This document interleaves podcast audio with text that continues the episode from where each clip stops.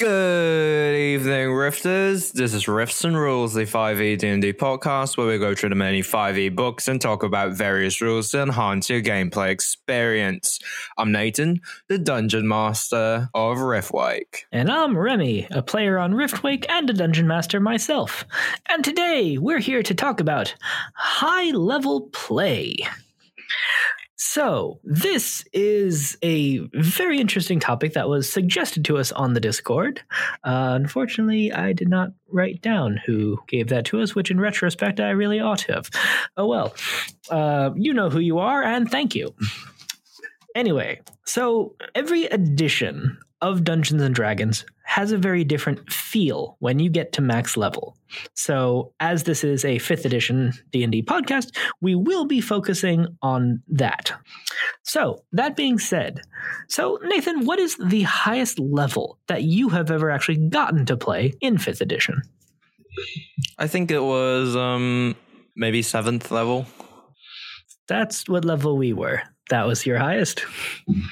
I, I think so, if I'm not wrong. All right. All right. So my actual current game is a group of their level 14 now, but I have actually in the past played post level 20 games. So I have played in a 5th edition epic campaign, and that was a lot of fun for me because as is known to most people listening by now, I love logic and playing around with numbers and creativity. So, seeing what happens in a high level game is something that I am extremely fond of. However, there is a lot of issues with 5th edition high level play. So before I start on the typical Remy rant, just from what your experience in D&D 5th edition has been, what do you think could become problematic for D&D high level? Uh, just simply the amount of choices the player can make and also managing like stuff like oh um I have these abilities and certain abilities do uh, what do you call that? Create might may or may not create effects that you would might have trouble remembering as the game goes on. Absolutely. So, from the player side of things, excess of choice is absolutely one of the most common difficulties. Something that is actually exacerbated a lot of the time by starting at a higher level. So, a lot of DMs and players like to start a little bit higher level because a low level 5th edition character is extremely squishy. So it's not at all uncommon to start at third or fifth level. And at that point, it is very often said by a lot of people online in comic shops just i've had a lot of conversations about this that levels 5 to 10 is considered by most to be the sweet spot of 5th edition so those are the levels at which you can begin to feel powerful as a character in comparison to the world around you while still having a manageable character to run. But as you get higher level, especially past level 10, that is the point where things begin to get difficult. And like you said, choice anxiety is very, very much a thing. And especially if you are starting at a higher level, it becomes much more difficult to understand how your many, many abilities interact with each other, especially for some classes that have more abilities. So if you're playing a barbarian, for example, uh, except for a couple of subclasses that get more complicated, you generally are still just going to rage and hit stuff. And that's a barbarian from 1 to 20 for the most part. On the other hand, if you have a spellcaster, and let's say a bard in particular, because a wizard, as powerful a spellcaster as they are, don't actually get that many other abilities. So, Wizard, I would say, is actually easier to play than certain other spellcasters at high level. But a Bard or a Cleric, on the other hand, in addition to being full spellcasters, also get a lot of class abilities. So trying to understand, oh, uh, I have you know a pool of healing dice in addition to my spell slots that I have to keep track of, and oh, my spell slots themselves at this level, I've got you know four first level slots, some second level, third level, all the way up to you know up to ninth level spells, and having to keep track of all of those spell slots. You know, a sorcerer has their sorcery points as well, a monk and their ki there are more and more things to keep track of. So, starting a game at higher level is very much more difficult to do. Uh, this is also kind of funny because literally just after we record this episode, we're going to be recording episode one of our Vetrum campaign. And in that game, we are running this mini campaign at level 12. So for most of the people in the group, uh, possibly even all of them except for me, this is going to be their first experience with a level 12 character. And these characters are somewhat complicated. So, having to start at 12th level, you will be getting that experience in just an hour. But anyway, for all of you at home, there are a number of ways, though, to make it easier to run a higher level character. So, the first option, as I sort of touched on a moment ago, if you choose to play a simpler, simpler class, that is the most direct way to make it easier on yourself. So, playing a barbarian or a champion fighter or an assassin rogue, a creature, or sorry, a character rather, that has very set abilities so that as you get a feel for them, it has a much lower learning curve than something like a high level bard or cleric. However, bards or clerics are really fun classes to play. So that shouldn't be the only consideration is just, oh, don't play a complicated class. I would absolutely not suggest that in general. I will simply say it is an option that you have. In general, I would say the best thing that you can do when starting a high level game is to have a session zero where you have the full character sheets and take the time for your players and protect you know hopefully with your dm to for both of you to understand these are the abilities that the character has. And I would highly suggest, if you have the time to do so, to run through a practice game to actually have that full session zero to get to actually see in combat or in a you know practice diplomatic situation to try. Oh, okay, I have these are the skills that I have. They can be used this way. These are my abilities. These are my spells. Like unfortunately, there really is no better way than practice. Yes, there are some people like me in the world that know a majority of the D&D spells and abilities, but well, there's a reason that I identify with beholders and mind flayers so much. I am an aberration. but in all seriousness, though, there are so many things that need to be understood. And even besides the actual knowledge of abilities and comfort in using them, there is another aspect of things that is very important to consider. And that is I'm curious how many of you are going to get it before I say it action economy. Uh, we need a t-shirt. Wow. anyway.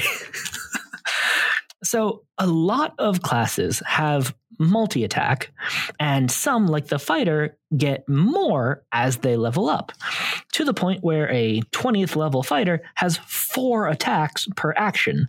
But even aside from fighters, most other combat classes have some way to attack multiple targets, whether that is a monk using their flurry of blows, or whether it's a magic user like a wizard or sorcerer using some area of effect spell. There are many, many ways for characters to get multiple attacks out there in some form or other. So, action economy skews in the player's favor the more that they level up. And this is true against a lot of mooks, and it's also true against a boss monster. Because action economy skews so heavily in the player's favor. So, using a boss monster, let's say a vampire, a single vampire is an incredibly powerful, dangerous creature. However, if you have a group of player characters that are all you know, let's just say level 12, since that's something we're more familiar with in the prep for the new game. So if the group is all level 12, that means that all the melee fighters have two attacks or so. Uh, they might have a feat or two under their belt. They have some ability score improvements under their belt at that point. They probably have a magic item or two or three by that point in the game, depending on how high magic the world is. So, a group of level 12 characters, let's say, you know, five level 12 characters for the sake of argument, that would mean that there are potentially 10 attacks, you know, with a little bit more or less, depending on the exact class balance, but for the sake of argument, 10 attacks. If you've got one creature that rolls average on initiative, even, so they have three characters go before them and two characters go after them, if a magic user just uses something like a hold person, then that boss is fucked and they get absolutely no actions. And then there are a flood of attacks while they just can't do a goddamn thing. So it takes only one spell or ability, you know, a monk with the ability to stun, for example, with their stunning strike available at fifth level, even. So it's they have potentially four chances with their unarmed strikes to stun a boss. So a monk being dexterity based is real likely to be able to pull that off with a decent initiative. So a monk can stun the boss, a magic user can stun the boss. There's so many ways to prevent a single powerful creature from acting. And as people who listen to Riftwake also know, it doesn't matter how powerful an enemy is if they don't get a turn. And considering that as much as a lot of powerful creatures in D&D start getting more and more and more hit points as the game goes up in level. The thing is, the damage also scales, and so do the number of attacks. So if you have a high level party, it is so very easy for them to do, you know, 400 damage if you've got a very powerful group and just stun the creature one turn. Then, yeah, it's easy to do 200 a turn for two turns for that 400 total. And then there are very few things hmm. in the game with more than four freaking hundred hit points. So it is incredibly difficult to have a boss type monster in high level fifth edition. And even aside from the stun side of things, there are a number of spells that are save or die. Not to mention the fact that you even, if you get high enough level, have something like Power Word Kill, where they don't even get a freaking saving throw. If you can just reduce the hit points enough, they just die. So that ability of powerful magic in the hands of a party makes 5th edition bosses pretty much impossible to adequately run because bosses just don't have the hit points. They don't have the action economy. They don't have the saving throws. Even if you have a legendary monster that can allow them to automatically succeed on a handful of saving throws, those can be blown through in a round and then they just get their shit wrecked in round two.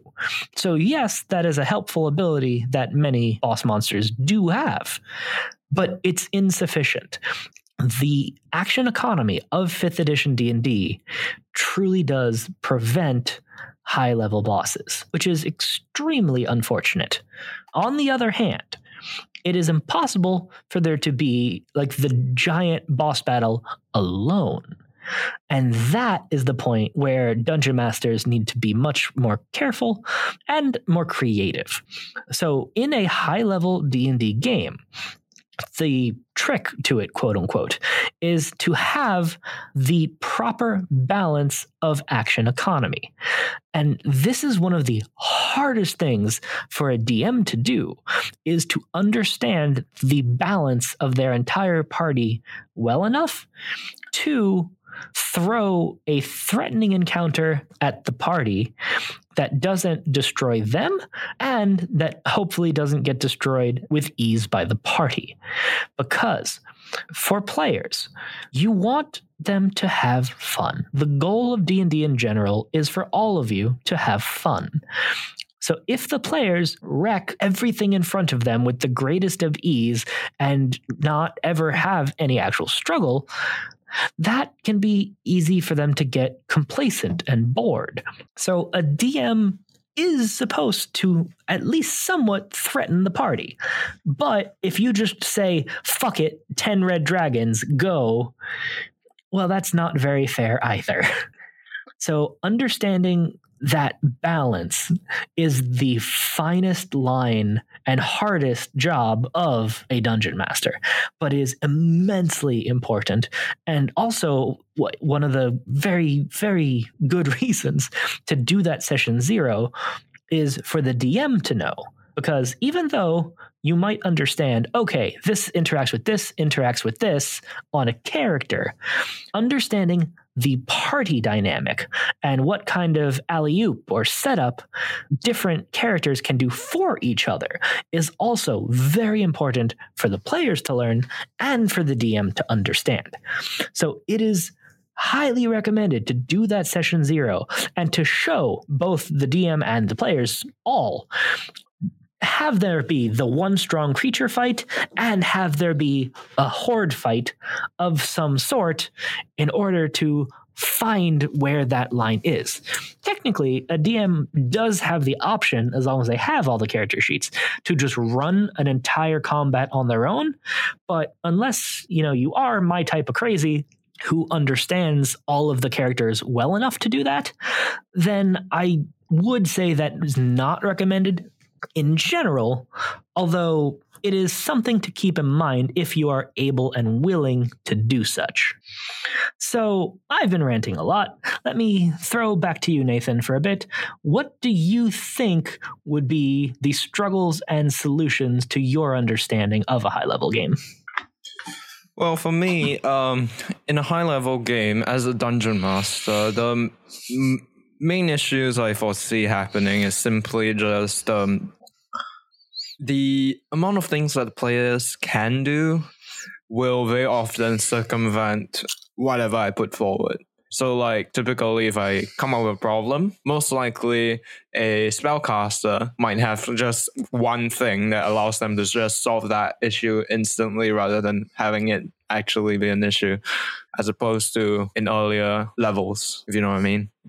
Absolutely. That is a fantastic point, and you are correct.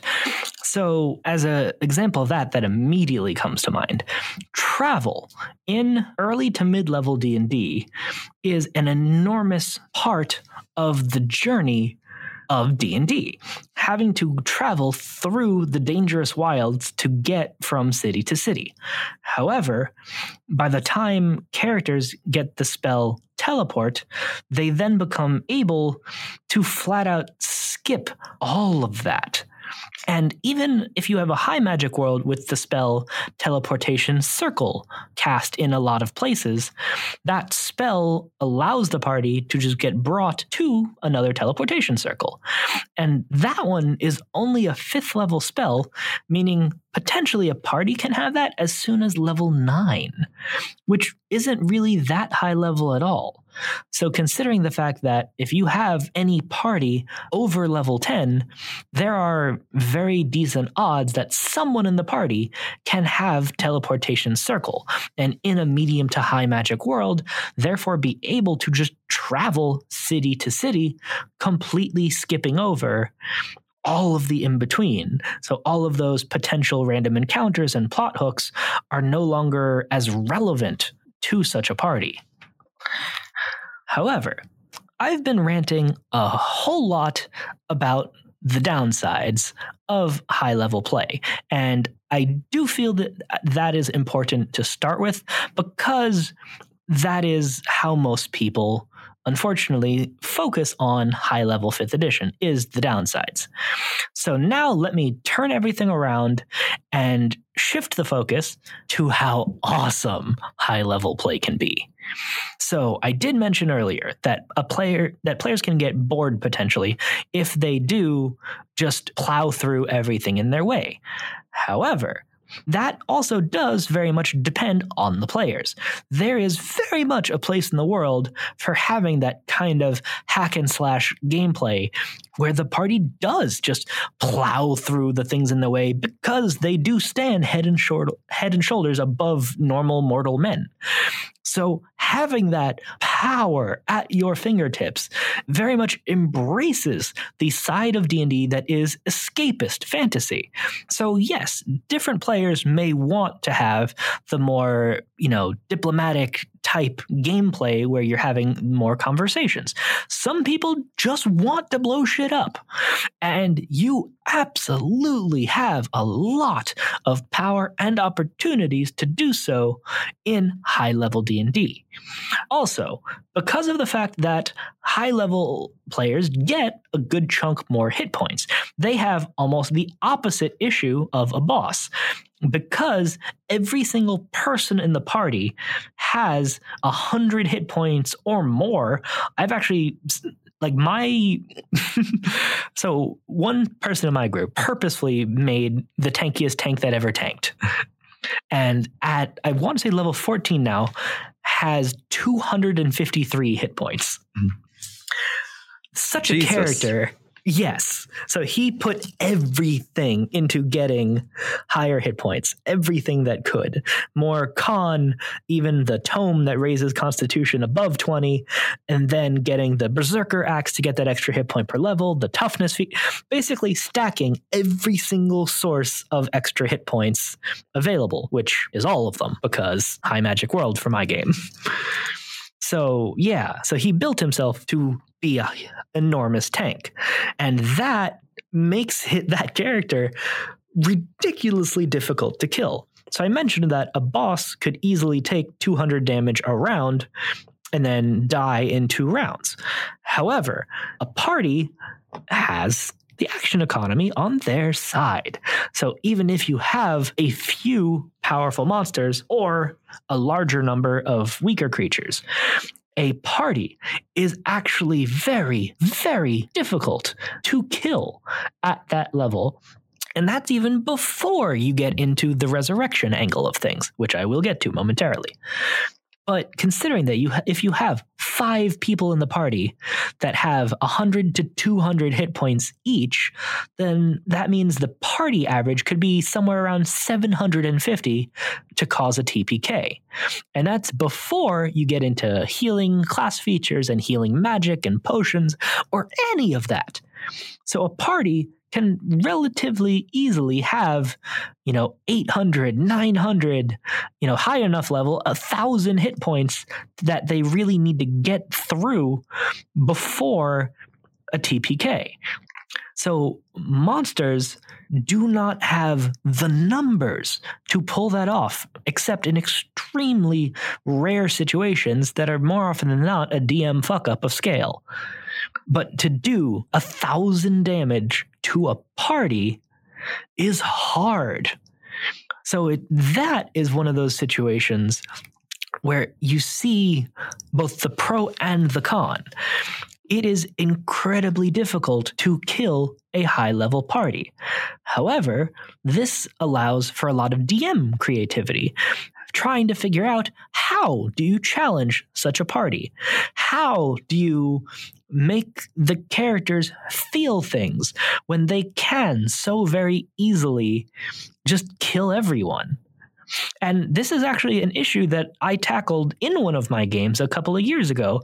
And it actually just came up in conversation in my game this week of just like, I miss that guy. And the situation was the players were higher level than all the guards in the city. And they were not good people. So my players got arrested, but willingly went along to meet with the captain of the guard because he's someone that they'd interacted with before. So they were willing to at least chat before any potential arrest may or may not have happened. And there was an interaction just between him and them where he just was at his desk and just asked them, Well, what would happen if I did try to arrest you all? And the response, both out of character and in character, was hysterical laughter. Like the party knew that there was jack shit that he could do about it. And the players themselves just found that hysterical and cracked up laughing that he would even ask. So this has just kind of been immortalized in our group of just he asks the question, they cackle, and immediately he was on the ball and just responded, That's what I thought. And he had to just begin a negotiation so a diplomatic styled encounter of how do you deal with these high level characters in the world and trying to figure out how will the people in your world interact with these gods among men is important and fun. So that encounter is still talked about. That happened 4 or 5 years ago now something like that. And it just came up in conversation 2 days ago of just like that guy was cool. I liked you know he had moxie. So things to think about also. So, moving on. How many high level people are in your world? This is another of those very important world questions because if you have a lot of people that are inordinately stronger than any law enforcement in the area, well, that law enforcement isn't in charge anymore. The powerful people are. Because unfortunately, might does make right for a good chunk of the world more especially in a magical world like D&D when you can literally reshape reality once you have access to wish and such and even a lot of weaker spell abilities even before that point. People with magic have literal power at their fingertips and often would end up politically powerful as well due to their abilities so it is worth thinking about for all dungeon masters. Are all of the people in charge high level people? Or is there something in the world that allows non powerful people to keep some form of control? So if you have, you know, a dozen powerful magic users in the world, that are like the rulers of each of the individual cities, there's not a lot that could be done against such people. Especially when you consider there's magic out there like clone to potentially allow them to endlessly be reborn if they are to be killed. So, high level magic users can become immortal in more ways than just Lichhood. Or there's, like we talked about the other day in the Wizards episode, there's the uh, transmutation wizard that can restore youth to an individual. There's also the potion of longevity with a similar effect. So, thinking about how all of that influences the world influences the world, so needs to be thought about. And from my side of things, I love this shit. Thinking, okay, wait a minute. So if there is, you know, the wish spell, how many people can cast that? You know, so that is available for wizards. Uh, bards are able to pick it. Arcana clerics could potentially pick it up. Uh, there's a number of them. So a number of people of classes rather can cast wish. So then, okay, how many people are 17th level or higher to be able to? Then what are those people doing? And thinking about that is actually how I do my world building. I do the outside in, as we've talked about somewhat extensively at this point. So thinking about, okay, there's this many people who can cast Wish, what are they all doing? Or just thinking about, okay, if there are this many, what are, so the way that I actually do my demographics, so quick tangent, I'll try not to get overly wordy about this part. I actually calculated what I feel to be the percentages at each level of someone advancing up a level. And then with that, I just plug in my world population, and then I have a chart of the full demographics of, okay, there's this many level 20s, this many level ones, and everything in between. Oh, actually, level zeros and level 20s and everything in between. And then I also figured out the odds of, based on the magic availability in my world, what are the odds of someone being a wizard or being a warlock or being a fighter.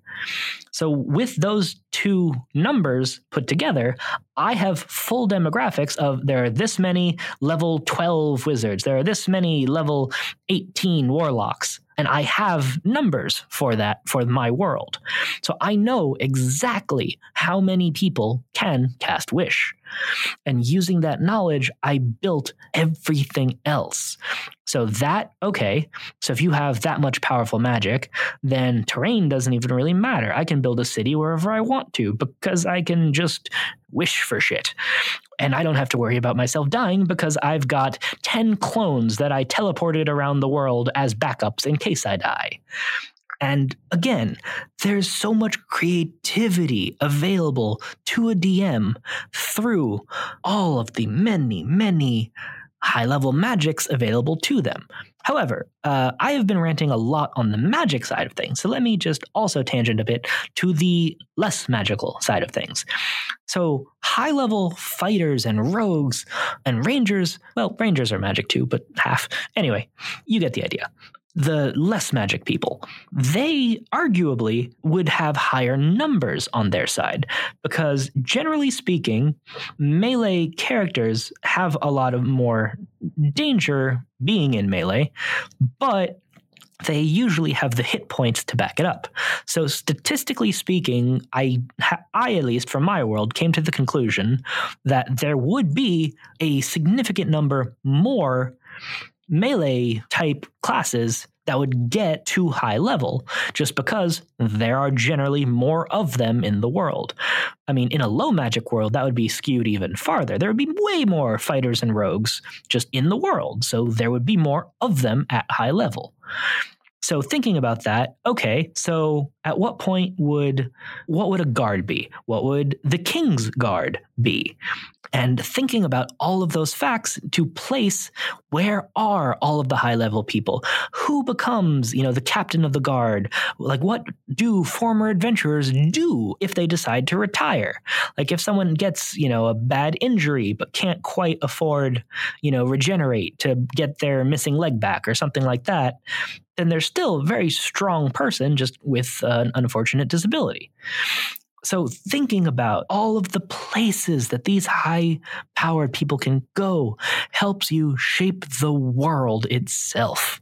In summary, while there are some challenges in high level 5th edition play, such as the action economy skew to the players, it is by no means insurmountable. And while there's also the challenge of just knowing all of your abilities when you start off at a higher level instead of growing into it, again, with a session zero and just the chance to practice it, there are so very many, many ways that players and DMs alike can have a fantastic high level game experience. Thanks for listening to this episode of Riffs and Rules. Please leave us a review and give us five stars on iTunes. Also, support us on Patreon at patreon.com slash Riffweek podcast. Tier stars low as a dollar, and even that much really helps us out. Supporters get benefits such as behind the scenes content, early access to episodes, access to the Patreon Discord, where you'll be able to chat with the cast, and even a shout out on the show. Find us on social media, on Twitter at Riffwake Podcast, on Facebook as Riffwake, and on Reddit on the subreddit r slash Riffwake Podcast. Now, send us an email, riffsandrules at gmail.com. That's riffs, A-N-D, rules at gmail.com. Thanks for listening. Bye. When you need mealtime inspiration, it's worth shopping Kroger, where you'll find over 30,000 mouthwatering choices that excite your inner foodie. And no matter what tasty choice you make, you'll enjoy our everyday low prices, plus extra ways to save, like digital coupons worth over $600 each week. You can also save up to $1 off per gallon at the pump with fuel points. More savings and more inspiring flavors make shopping Kroger worth it every time. Kroger, fresh for everyone. Fuel restrictions apply.